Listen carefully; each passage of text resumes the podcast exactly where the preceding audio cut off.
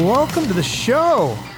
I've got P J Farley coming up soon here. So P J plays bass for many bands. So many. Uh, he's played in Raw, which is like a nineties rock, uh, modern rock band. He's played with Eric Martin from Mister Big, uh, Lita Ford. He even played with uh, wrestler Chris Jericho and his uh, band Fozzy and comedian Jim Brewer. So he's all over the place. Uh, but he's most well-known for playing in Trixter. And, of course, I've interviewed uh, the Trixter drummer Mark a couple times. They're one of my favorite bands, uh, so it's fun to reminisce with P J. Uh, he's toured with Poison, The Scorpions, Warrant, and Kiss back in the day. Uh, so we'll talk about that, plus his other projects, including his new solo album, Accent the Change, uh, and the new single, Let It Rain.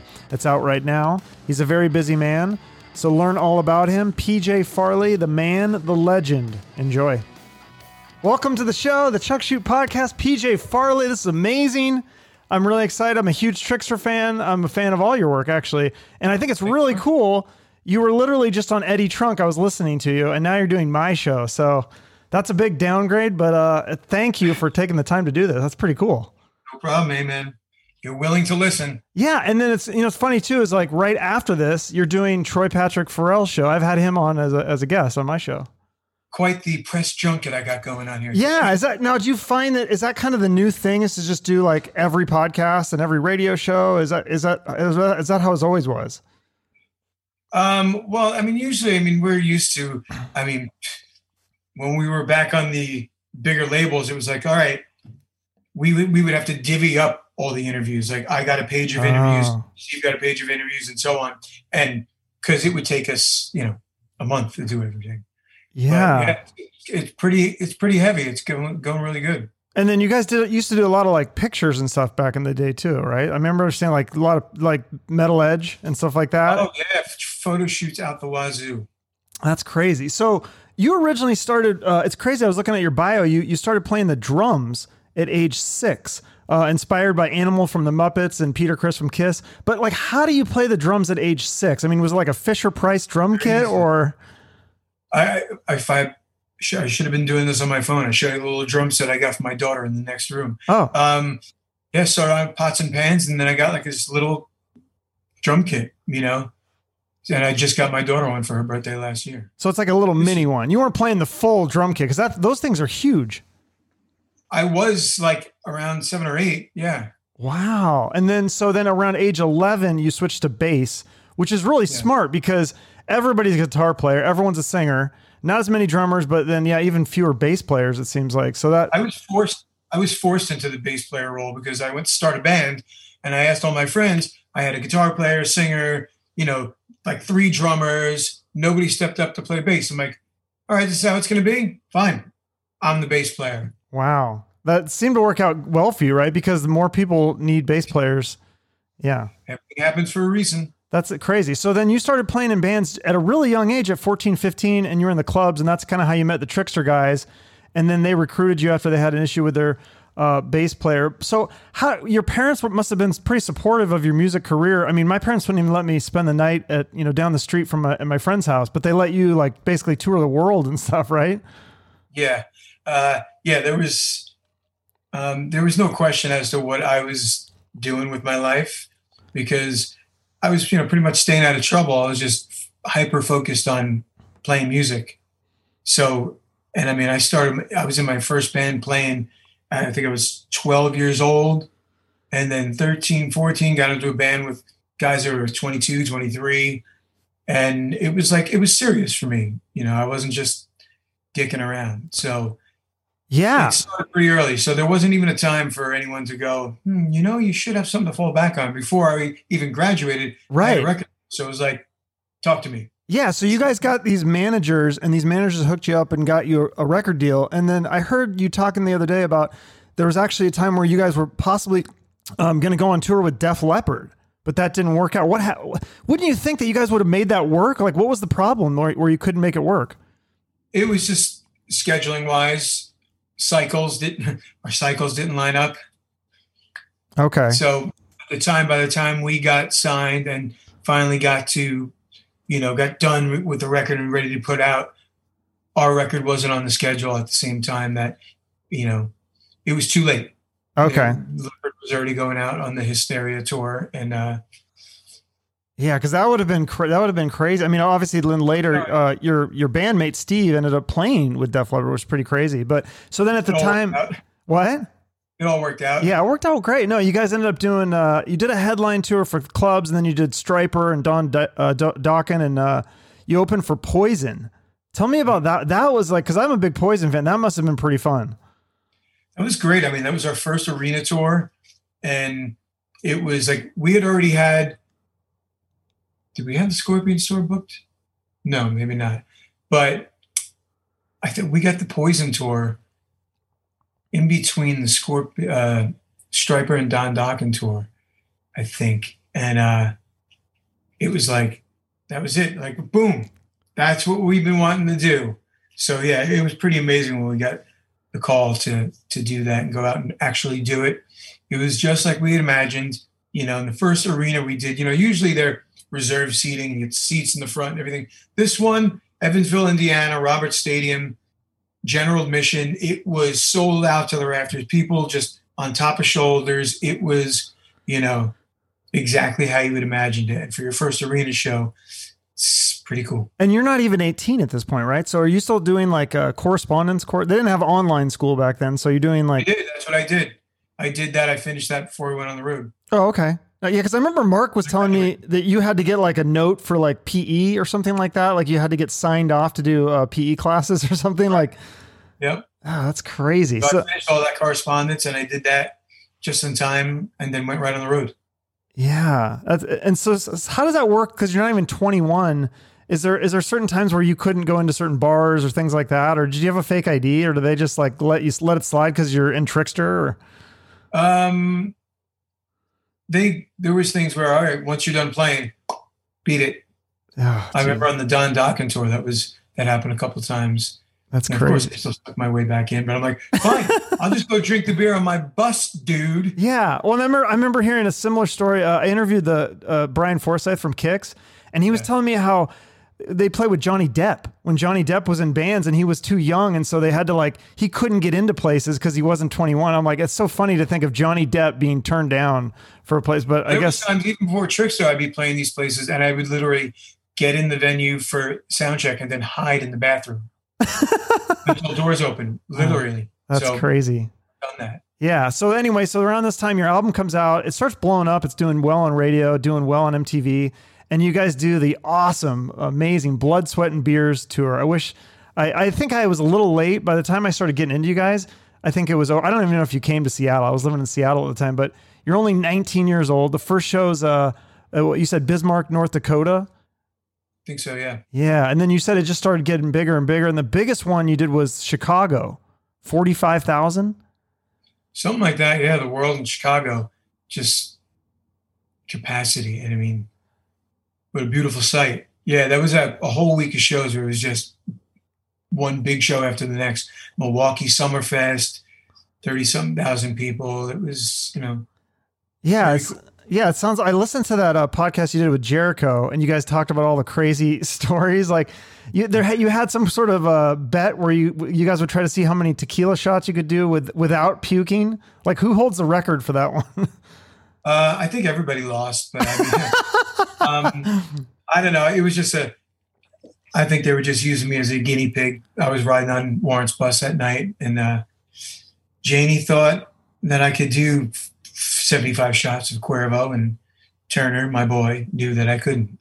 Yeah. seventy-five. I, I, that's a lot. That would no, kill you. No, I mean, I think after like, I forget what the number of shots was, but on the last one, it came back up.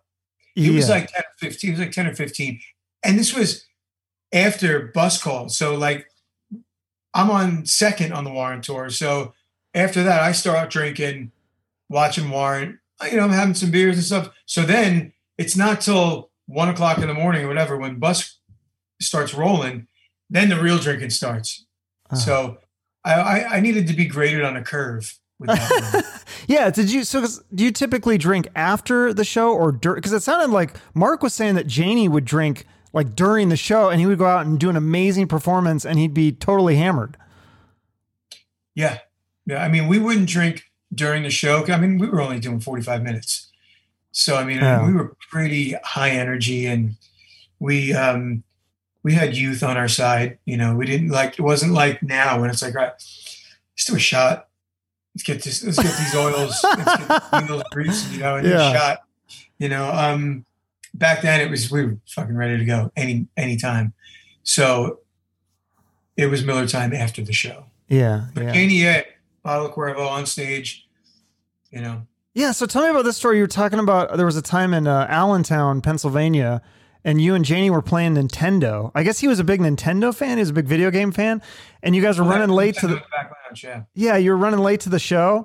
And so what, you have to like drive those golf carts or something to get to, and he drove and he was hammered. No, it, that's kind of a hybrid of stories. Okay. Okay. There's one time where we were playing and the runner was ready to pick us all up. A couple guys from my band, Firehouse and, and Warrant. And the security goes, all right, Jani, come on, let's go. Runner's here. Me and him are sitting in the back lounge playing. And I was winning, but he's such a competitive guy by nature. He would not leave until the game was over and he'd come back and win. I'm like, dude, let's go. And what game like, was this? No. Like a baseball video game or something? Yeah, it was a baseball okay. game. I'm like, let's go. He's like, no, we'll get the next one. I'm like, jeez, like, all right. So we had to finish the game. But no, Allentown, it was a death ride when we finished the show. We would go, he'd go out to the bar afterwards and we had the runner. He basically kicked the runner out of the driver's seat, said, I'm driving. And we were in a van and literally getting thrown around like the dogs in Dumb and Dumber. I was, oh my God, this is this is not good. That's a great analogy. Yeah, so I heard that you said that that was kind of a, a very common theme after the shows. You guys would, and, and Jani would announce it on stage, like, hey, we're going to be at this bar after the show. So did the bar just get like mobbed with people? Did you guys get mobbed with people? I mean, how did you, how was that yeah. even safe? It was, it was, well, they had security. Okay. You know, so, I mean, and we would get up with whatever band was playing that night and just kind of take over the stage and, you know, just throw another party. Wow. That sounds crazy. So it sounds just like so much fun, like just boys being boys, like the perfect time to go. Like you don't want to be doing that when you're in your fifties and stuff, but like when you're in your teens and twenties, that's what. I mean, I'm not fifty, but you know. But doesn't it get to the point where it's like, you got to kind of, sl- I mean, I interview a lot of you rock star guys and like, I hear the story so much like, well, yep, now I had to give up drinking and all that stuff because now I'm older or what, you know, they hit some sort of wall. You haven't hit that wall yet, you're saying? No, I haven't hit the wall, but I'm also not, uh, I'm not knocking any down. Yeah. I'm not knocking any walls down anymore, you know? No, it's, uh, you got to, uh, a lot, too much responsibility now. Yeah, no, but that's cool. It sounds like such a... It's still fun though. Yeah, yeah, yeah. You just have to, you can't do it as, you can't be as, like that. Was that the craziest tour that you'd been on? Even crazier than Poison? Yeah. Had sure. po- Was Poison, because weren't, they were kind of, wasn't C C doing like coke at that time? Like he was kind of off the walls a little bit. Isn't that what, that's why they kicked him out, right? He was up the walls. He wasn't off it. He was climbing them. Um, yeah, he he was pretty tuned up that tour. Yeah. That's crazy. Just go to our dressing room and just kind of like pick up stuff. What is this? Is that alcohol on it? So were, was that kind of like, had you been around, I mean, you'd been in bands for a few years. So you, had you kind of seen that stuff at that point, or was that, was the cocaine thing like new to you? No, we, we never really, we never saw him do coke. I mean, we know he was doing it, yeah, but we never saw it. Never that, seen any, anybody do it. Okay. Interesting. He never offered it to you or anything like that? Or, no. Oh, crazy. What? Stingy. Stingy. That's so cool. So yeah, you're so close with uh with Warrant that um that you gave Eric Turner your uh gold record from Trixter, and he and you have his Cherry Pie uh double album.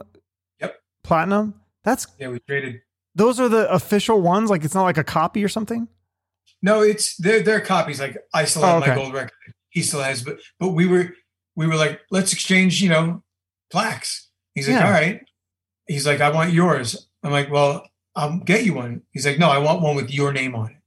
So it was his idea. He wanted one that was basically presented to me, and he gave me one that was presented to him. So my double platinum Cherry Pie says presented to Eric Turner, and his Trixter Gold record, it says presented to P J Farley. That's awesome. That's very cool. So, so you did that tour, and then um, you released the second album here, and that was around the time that I started uh, getting into like rock music and stuff. And I listened, and I loved that album. Uh, again, I was in Seattle, so I was like, I don't think you guys hit Seattle up, but you did, uh, or maybe you did when you when you because you toured with Kiss. Yep. Right. So.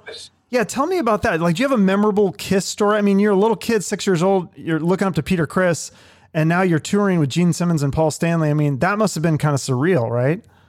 Yeah, most definitely. It was, you know, the kind of thing that's the the zenith, like, for us. Like, we get to tour with Kiss. It was always one day when we'd be on tour with Kiss. When we were touring with Kiss, you know, now we're going on tour with Kiss. So it was, yeah, surreal walking into the arena every day and seeing the Kiss road cases and the big, you know, um, stage set and everything. And um, just, you know, seeing them every night. Yeah. So what, and talk about the differences, because um, I could be wrong, but don't they, I don't think Gene Simmons, he doesn't drink, right? Like, he doesn't, he's totally like, so that must've been totally different kind of feel, like, like backstage and stuff, not messing around like boys will be boys. Um, He still messed around like boys will be boys. yeah, yeah, he, he, yeah. They weren't, wasn't a party band, you know. My liver was safe on that tour. Uh, but did you guys still, or were you not allowed to? How, like, how? What's the etiquette with that? Like, because there's uh, they, a lot they of never have, they, they're not recovering or anything like yeah. that. So that it was never an issue, you know. They, that was just never them. Yeah. So, I mean, and we were even, even at this point, I think it was nineteen on the Kiss tour, mm-hmm. maybe twenty. And still, I mean, you know, we weren't going bonkers. We were drinking our beers after after the show and maybe some shots, but, you know, we're not going, you know, too bonkers. Crazy. Did you learn anything from from uh, being? I mean, Paul Stanley and Gene Simmons, two legends. I mean, they know what they're doing. Is there anything that you learned from from watching them being on the tour, with the business side, or just like performing? Or uh, Gene taught me the good pick flick, because he would on and. Where are they? I, I found just the other day. He would, I would stand by the soundboard during soundcheck, and he would hit me with a pick. I mean, he would fling them like bullseye. Even if it was during the show and I was on the side stage, he'd be playing and he'd go, boom, hit me right in the head. How does he and do it? I mean, and he taught you it's like a secret way to do it or something? It's the good, the good flick. Um, that he tried teaching me how to balance a baseball cap on on the rim on your nose, and I said, Gene, I'm balancing on this, no chance. Uh, but uh, he always had these little quirky tricks. But uh, just watching them, you know what? Uh, sadly enough, it was watching them put on a kick-ass show to half house, less than half house, you know, like poorly attended shows, and like where we'd be like, oh my God, this is like the whole upper deck is empty. You got to remember, this is nineteen ninety-two. Yeah. Whole new crop of music out there. We were just kind of keeping our heads above water. So it wasn't that great of a tour attendance-wise in a lot of markets. Mm-hmm. Um, so watching them put on the same show, regardless of the crowd, was really, um, hmm. you know, encouraging. Yeah. No, that is interesting. Yeah, because I mean, then eventually they, they would put the makeup back on and and uh, and all that kind of stuff. But that was kind of their tail end of just without without the makeup and stuff. Now they, they only do the makeup, I think, right? Yeah. Yeah. So yeah. then, yeah, it's like you said, that was around that time that the obviously the rock scene was changing quite a bit. And you, you kind of joke that, because you guys wore the flannels first, but you joke that the grunge bands kind of hung you guys with the flannels, with your own flannels. They took them and hung us with them. Yeah. That's, put them on. Yeah. And so the record label dropped you guys. Uh, but they let you finish. You did a tour in Japan or something, right? Right after they. Yeah, they told us right before we Japan was already booked and we were going, and they told us days before we were going to Japan. Is yeah. there was there still more um, fans and stuff over in Europe and Japan and other other countries than there was in America for that kind of music? Or you know, we never made it over. We made it to Japan, yeah, and that was it. We never went to Europe. Oh, you know, kind of definitely. Because we were, I mean, luckily we were so blessed and busy in, in America that the label was just like, we're not, we're not killing this momentum by sending you over to Europe. So we really never got the push over there. Mm. Okay. Well, so then, but you did get uh, another, you had a, it must've had some sort of, it was a, a, a smaller record label. Cause then you had that Undercovers C D that I really loved, that collection of covers, especially as a young kid. You were, you guys were exposing me to some of those bands I or songs I had never heard. Um, I obviously knew the Nine Inch Nails song. I, I heard you talking about this. This is kind of funny that you uh, Trent Reznor had said in an interview that he wanted to pay you guys to not play that song. Yeah. So he was not a fan. N- no, I don't think so. Oh, but I, you but, sang on that one, right? Yeah. Yeah, no, I love that. I loved your version. I, I love Nine Inch Nails version too, but yeah, I thought that was pretty cool. So did you guys still, were you able to kind of make it work um, as a full-time thing at that point? Or was this kind of, was it, was Trixter more of a part-time thing at that point? No, it was still a full-time thing. It was a full-time thing up until really, I'm going to say right after we toured, we did the Undercovers tour, which was a good, I hmm. mean, God, I think we did four or five months on Undercovers. Okay. And tweak that out, and you know, some good shows still too. And then you know, we we came home. We were just like, let's just put this to rest right now. Wall, walls everywhere we were going. You know, it was, it was clear nobody was gonna um, extend a hand out to Trixter at this point, and rightfully so. We saw the writing on the wall. There was no room for us anymore. Hmm. So all right, we cashed in our chips, and we went around. You know, went about our way. You know. A lot of bands stayed together and kind of fought it out.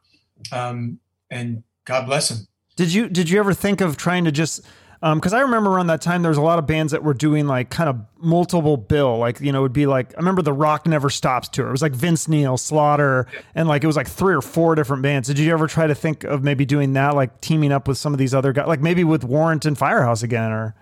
Well, when those tours started happening again, Steve and I had been writing and recording for uh, other bands that we put together, mm-hmm. trying to get another record deal and kind of, you know, just kind of do something else. Yeah. So and, yeah, you know, the guys in the band weren't really around. Oh. And we just didn't feel like there was a demand for us. You know, mm-hmm. nobody knocked on a door and said, "Hey man, we'd like to put Trixter on the Rock Never Stops tour." Mm. And to be honest, I don't know if we would have done it back then. I just don't think we would have been in that right headspace. Mm-hmm. So, so it wasn't, and I remember all our friends that were touring, Firehouse, Rat, and all these bands going, "God, you guys should get back together. You can make a killing." And I was like, "Yeah, I don't think so." Hmm. But it wasn't until years later we did. Yeah. So then talk about that. Um, there's a few years here. I know we'll get to, you joined Raw. We'll talk about that. But for a few years, ninety-six, ninety-seven, Trixter's done. Um, and then you do forty-foot Ringo. Did you do some other stuff like uh, cover bands or something? Or what were you doing for those few years before you joined Raw? Yeah, I mean, we were doing, Steve and I had put together, right after Trixter, we put together a band called Throwing Rocks, which turned into forty-foot Ringo. No, which turned into Soaked, which turned into forty-foot Ringo, then turned into Stereo, Stereo Fallout. And right around that time, you know, me and him were like playing locally. Okay. And, uh, And then right around the Stereo Fallout transformation, that's when I um, I I was already in Raw, and I was just consumed with Raw at that point. So then I couldn't do Stereo Fallout anymore, and then really just became full-time Raw. Yeah, so talk about that. I just learned about that recently, that you were in this band. They had songs on the radio. You guys toured with Stone Sour, Power Man five thousand, Shinedown, like all these huge uh, bands at the time, and Uh, that were like big in the nineties. And then um, I also uh, heard that the singer from Raw, he actually co-wrote songs with Nikki Sixx for that, the new Dirt uh, soundtrack. Yeah. Uh, him and Nikki um, did the, all the songs on the, on the Dirt soundtrack. Um, John Five. And um, yeah, he even sang all the backgrounds and stuff on it. And uh, yeah, they became really good buddies. So you're, I mean, that's pretty amazing that you're able to pivot from, you know, the quote unquote like hair band metal to this, like the new nineties sound. I mean, do you, do you figure that that was just because of, I mean, is it partly luck? Is it because of like just being in the right place at the right time, or is it just perseverance? Cause you never gave up, right? You didn't quit the music business. Like somebody. Yeah, I mean, I don't know. I mean, it depends on how you look at it. I feel blessed.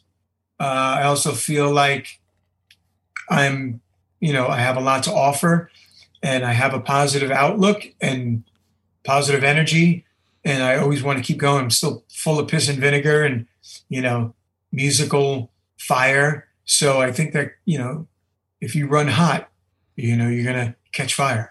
Yeah. So I mean, I think, you know, these things kind of, you gravitate toward, they gravitate towards you. And I think, um, cause yeah, it's a unique position to be able to do what I did in Trixter. And then in two thousand two, join an active rock band, and then go on tour with a, with a whole new crop of current hard rock bands, and do it in a really big scale all over again on a major label. And and then ironically have all the bands that I'm playing with be fans of the band that I was in before. Yeah, that's what you're saying. Like the, the guys in Audio Slave were Trixter fans, and yeah, that's super cool. Yeah. So then, and then, um, and then at one point, Trixter get back, Trixter gets uh, back together. You're doing Trixter and Raw um, at the same time. Yeah. Is that hard to be in? T- I mean, now it seems like, I know, and we'll get to that because you're in like fifty different bands right now, but is it hard to do all these multiple bands at the same time? Like, It, it gets a little confusing sometimes, yeah. But uh, I got, man, talk about blessed. I get lucky a lot with juggling and how things work out. I told the story not long ago about how I had a Trixter festival booked in Wisconsin, yeah, and a Raw tour starting in Wisconsin the same day. So I literally played the Trixter festival, got in a car, and drove like two hours or so to wherever I started. In like Green Bay or something, the Raw tour, threw my bag on the bus and went and did the first show of the Raw tour, and then went on tour with Raw. I had magical, you know, stars aligned going on there. And um, that's, I've been able to do really crazy things like that. So hopefully that luck continues. Yeah. And then you said sometimes you can, you have to like sub somebody out. Like you have to send in like a, it's kind of like, I, you know, I used to work in education. So teachers have substitute teachers. Like you send in like a substitute bass player for you, right? If you're like, if you can't do it because of the, yeah, every once in a while that'll happen. Whereas, like when I started playing with Lita Ford, yeah, um, I had some dates booked, and and my good buddy J three, he's you know a guy from home, and um, he's just super talented guy. We always look out for him, always try to get him, you know, put him wherever we can. He's playing and with Tommy Lee, right? Yeah, got him uh, with Tommy Lee Band, and then he was in Seven Dust for a little while, and now he's been doing the front of house for Struts since day one, really. Oh, I love the Struts. And, uh, but yeah, he, he's always been our go-to guy. And uh, I've had him fill in for me with almost everything I've done. Even had him fill in for Steve with Trixter when Steve was with Leppard.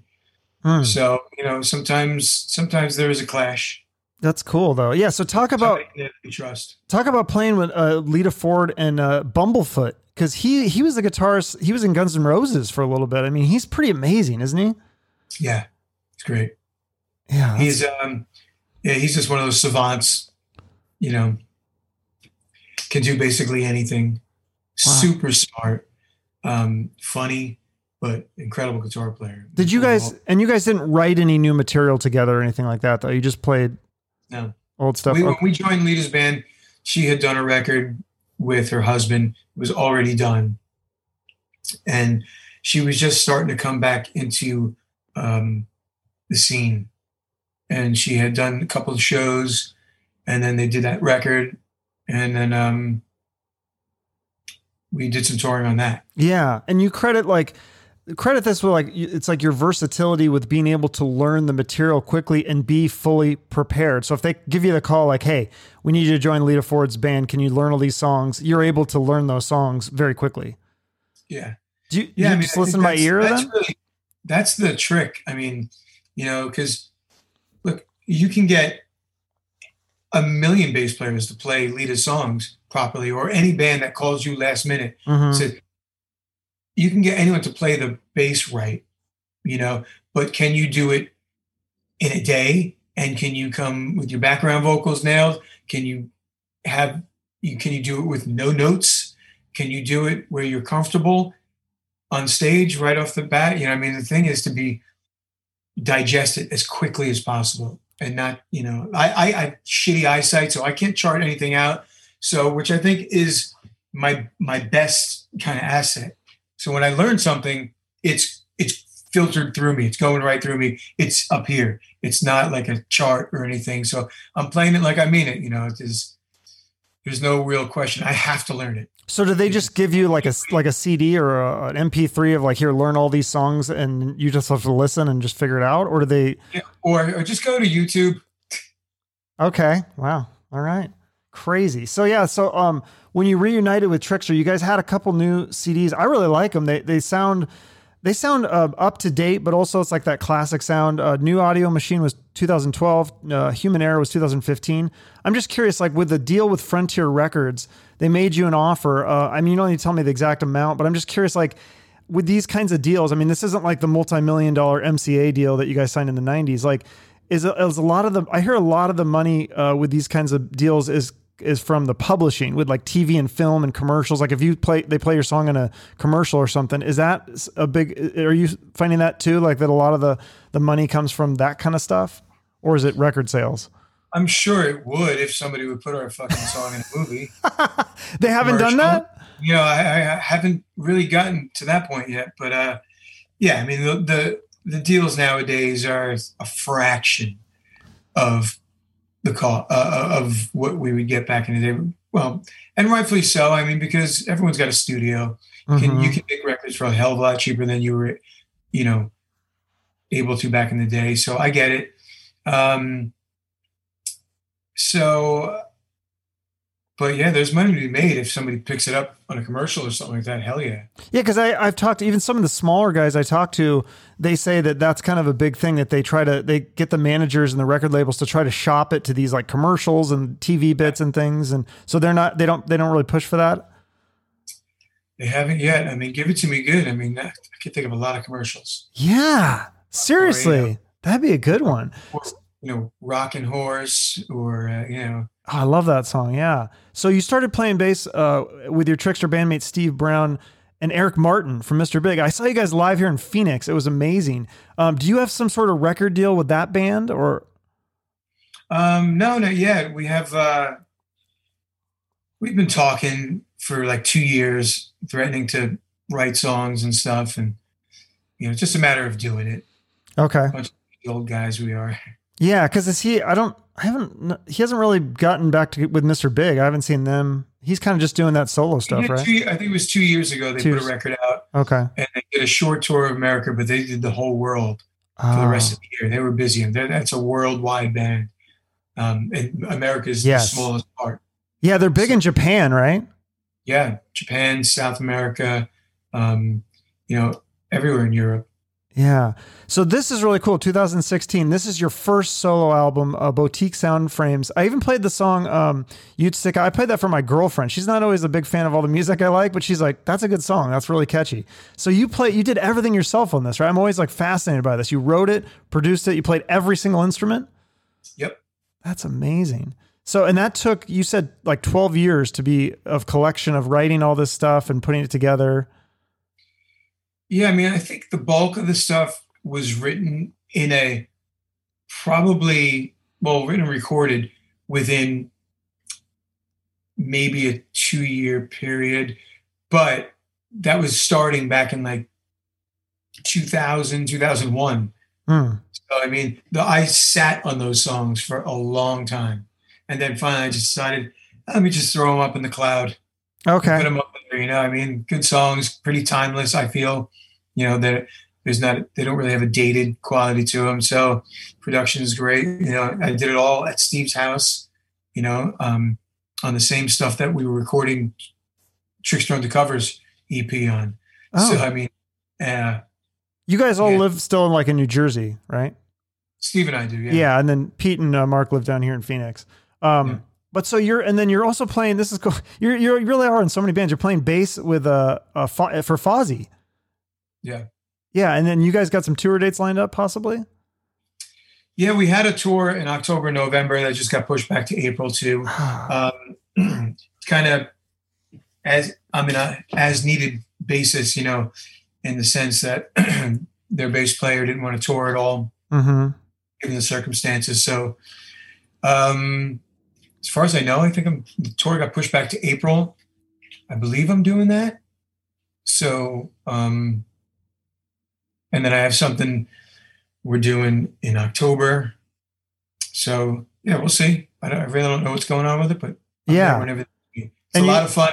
Great time. We toured in August, and uh, it was a lot of fun. And you know, obviously, I've known Chris for years. It was great, and um, got along great with the rest of the band. And you know Chris from uh, Eddie Trunk, who the, you were just on his show. Yeah, he's yeah, a mutual, yeah. yeah, that's cool. So, and then you're also doing that Quarantine with a K, that's with Jericho and Bruce Kulick from uh, from eighties, and you guys only do eighties Kiss songs, right? Are you going to do more? I think you released what was like one or two songs. Are you going to release more, or is that just kind of like a song here and there as it goes? Or it's going to be a song here and there, but we have another one ready, pretty much ready to go, and then one behind that. Um, So yeah, we're just going to do it at our own pace. And, you know, who knows? We talked about doing shows. Maybe if the timing is right, you know, it's a, it's cool to have that kind of a cool project in our back pockets. Yeah. And so there's no expiration date on it. So, you know, we can bring it to life at any point. Yeah. And then you also did the song Mister Speed, another cover with uh, Anthrax drummer and, John, and guitarist John Five. Yeah. Are you going to be more with that one too? I think so. Yeah. I think we have one kind of in the works now, I think. Uh, so many. And then you're in another band, uh, Rubik's Cube, which is like an eighties uh, pop cover band. That sounds like it'd be a lot of fun. Is that good for like corporate gigs and stuff like that? Yeah, it is. It's great. It's like a Broadway show. It's kind of like uh, the eighties kind of pop version, uh, but not uh, the P G version. Of okay. Like, uh, Steel Panther. You know, it's. Oh, it's, yeah. It's, lo- yeah. What do you think like of Steel Panther? Show, you know, yeah. It's it's a production. It's and so Steve and I do that together, and uh, yeah, it's mainly private, the corporate functions, and you know stuff like that. Do you like Steel Panther? I'm a huge fan of that. I I, I love that stuff. Some people get like almost like offended by it. Nah, I mean offended. It's I don't know. I'm a guy, so I laugh at that shit. It's great. Yeah, so, yeah. Do you? I no, get it. Yeah, I, I read. Is this true? You play with Jim Brewer too, because he's a comedian, but he does like he does some uh, music as well. Yep. Yeah, Steve and I and Joey Casada, we were his background band for um, about a year, like two, three years ago. He, um, oh. Yeah, he incorporated music into his show every night. Okay. And, uh, so that was cool. It was great. Yeah, because I listened to some of those songs. Did you did you play on the album? Because like the album was like pretty good. I listened to some of the songs. It was like pretty good stuff. No, we were like a year or so after he put that record out. Oh, okay. So yeah, so like at this point in your career, I mean, you're you have to you feel like you have to be in multiple bands just to kind of like keep it going, or I mean, you'd probably obviously rather just be in one, right? But yeah, I mean, I would. I mean, yes and no. I mean, you know, gone are the days of just being in that one band. I mean, granted, it you know, should you know, Foo Fighters call me. Maybe I'll say no to some other projects. And I probably won't, but you know, I would maybe just make that my my band. Yeah. Um, but you know, nowadays I gotta I gotta spread myself out, which I enjoy. You know, I mean, I, I as a player, I love being in different situations and playing different music, different styles of music, playing in a different whether I'm playing with my fingers or playing with a pick. You know, it keeps me on my toes and. You know, I like being in situations I haven't been in before.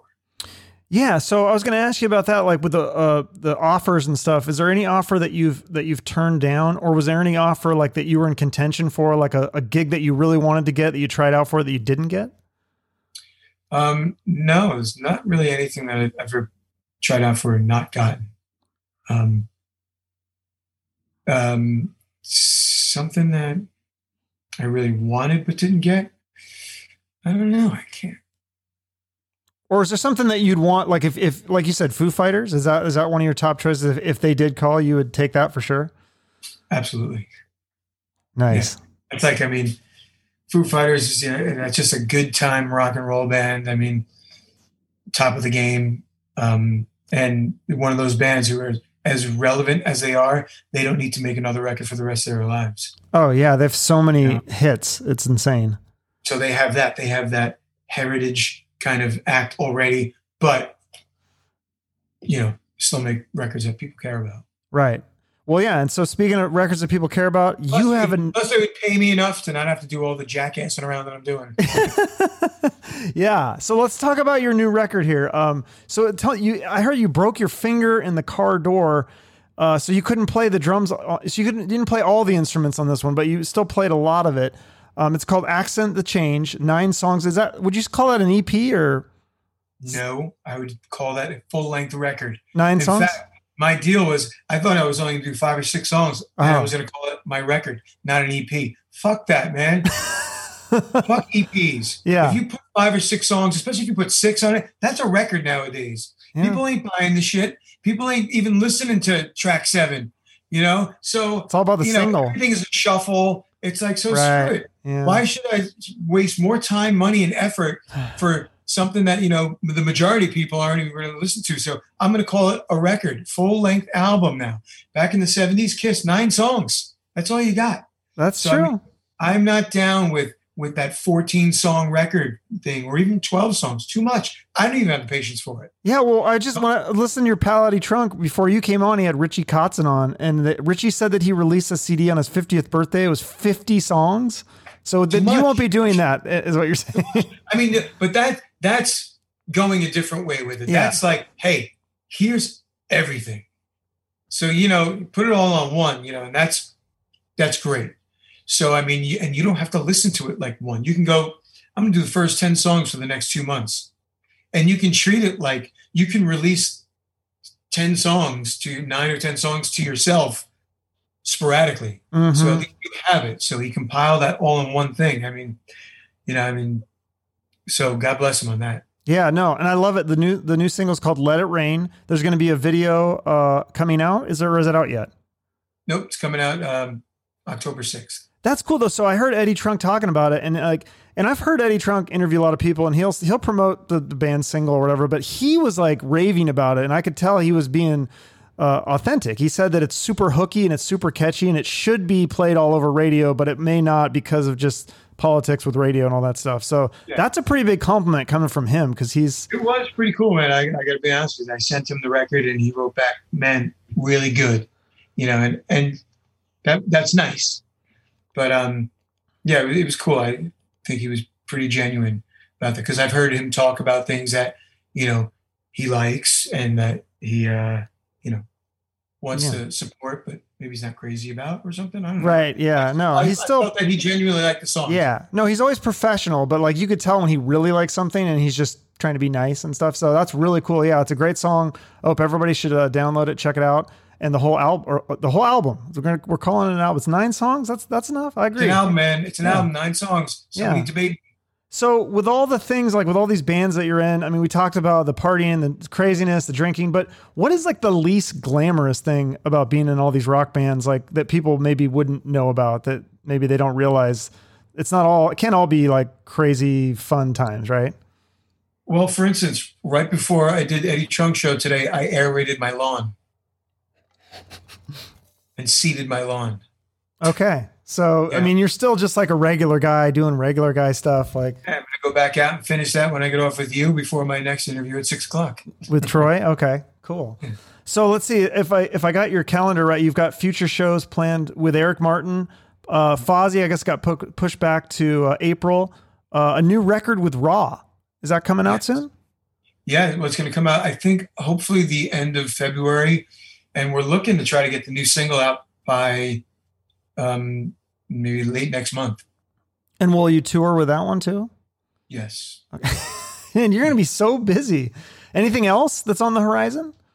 Hopefully. Yeah. Cause like you might tour with your solo, but you have some go-to guys that would, um, would be able to tour if you do, uh, do a solo tour. Yeah. Would you tour just like maybe a club tour, just you, or would you maybe try to get on a, a, a another uh, band's tour as an opening gig? It depends, man. You know, I mean, whatever the most feasible. It's tough. I mean, it's it's tough out there for anybody, let alone, you know, a guy like me who's just, you know, you know, I don't have the marquee of any of the bands that I'm in. It just, I, it's just my name. So, um, whatever would be feasible. But I definitely want to make it a point to go out, whether I do some acoustic shows or full band stuff. I'd like to do both. Mm-hmm. That'd be awesome. Well, if you come to Phoenix, let me know. I'll try to bring as many people as I can. I don't have that many friends, but uh, I'll try to do my best. Um, so tell me also about um, the, the Trixter, uh, the thirtieth anniversary of this, the debut album. You guys are like uh, making like a, a, a, re, a remix of this, or like a, with bonus tracks or something, or? Um, the uh, remastering. Remaster, is that what it is? Yeah, I don't know. Steve's doing something with that. Oh, Steve's we're, doing. We're going to re-release here. Oh, re-release here. Okay. So sorry, not the debut. So here. Okay. That'll be cool. So, um, I heard you say that Pete can't, um, commit to, to doing any tours because of his day job. Could he do just like some, some one-offs or like a festival or a cruise or something like that? Or I don't know. You know, I, I asked them just that. I mean, for the thirtieth anniversary, I asked them if we said, hey, what if we do just kind of like M three and one or two other of the big festivals, and, you know, just to go out two or three shows for the year to celebrate. And he basically just said, he goes, that would be about all I could do. And even if that, I don't even know when I could commit to doing that. You know, the problem with that is you have to commit six months before. Right. If you can't, you can't. So that run, we run into the issue there. So is that kind of the main issue with Trixter getting back together and doing something, or is there, is there bad blood? Kind of, yeah. I mean, it kind of took the, the wind out of the sail, kind of, you know, we weren't that motivated to do it any other way. So, I mean, we'll see, we'll see how much longer we go kind of, um, dormant. Um, and then at some point we'll kind of reevaluate it, and who knows, maybe his, something on his end changes. That would be great. Or, you know, if we decide we want to do it in a different way. Yeah. Cause so, it, is there what the motivation factor is next year. Okay. I mean, is there's not any bad blood between you guys or anything, or is there, I mean, is that part of the issue, or is it just more Pete's day job? Well, we had some issues. There was, when I say we, not me or Steve, um, but there were issues within the band that surfaced somehow. And some of them have been since, you know, resolved, and some of them haven't been. Um, I don't have, there's no bad blood. You know, I don't, I don't run like that. I don't have, um, you know, ill will or bad feelings or, you know, any, any carry any of that negativity with me at all. But there's things that, you know, need to be worked out before it can get done. That's a, just needs to be worked out and recognized. That's okay. All. No hate or fair enough. Well, like, if you guys need anybody to mediate, I can, I can do that. I'm, uh, I used to be a counselor, so I can sit down. I, we could do it on air. It'd be really fun. Or we could do it behind closed doors. That might be more, uh, but yeah, I'd happy to mediate any issues if there is any problems with you guys. Cause I just want you guys to get back together. I'm a, I'm a fan. So you never know, man. It's, yeah. It's a never know situation. All right. Um, well, I always end with a charity. Is there a charity that you, I think there's something that you worked with or that you've worked with in the past? Um, I mean, there's a lot of charities out there. Got off the top of my head. I mean, I don't really have the name of one off the top of my head, but I mean, I like money to go to like no kilter shelters. Okay. All right. Have, if anybody wants to donate to the ones in their area, no kill. No kill shelters. Will yeah. do. Also, I'll put up a link. I'll put up the link with your Instagram, and everybody should uh, check out the new uh, album, Accent the Change. The song is called uh, Let It Rain, right? Yep. Yep. Okay, perfect. And we'll look for you on tour with one of the ten bands that you're in. It's going to be exciting. Hopefully hit Phoenix. I'll, I'll definitely come see you if you hit Phoenix. Yeah, man. I hope so. Okay. Thanks so much, P J. Hey, Chuck. All right. Bye-bye. Bye. All right. We went through so much there. Uh, P J Farley from Trixter, Raw, Fozzy, Eric Martin Band, and of course the P J Farley Band. His new uh, solo album, Accent the Change, new single Let It Rain is out now. Eddie Trunk called the new single uh, Super Hooky, so you know it's good, and uh, he, he was meant that when he said it. So make sure you follow P J on Instagram to keep up with him. He's a busy guy. Uh, if you want to support my show, you can write me a review on iTunes, subscribe to the podcast via iTunes or YouTube or wherever you listen. Follow me on social media. I'm on Instagram, Facebook, Twitter, all that stuff. Uh, thank you so much for listening. Check out some of my other interviews I've done with people I mentioned on this episode, like Marka Scott from Trixter, Troy Patrick Farrell, others I think you'll really enjoy. Check it out. Until next time, enjoy the rest of your day or night, and remember to shoot for the moon.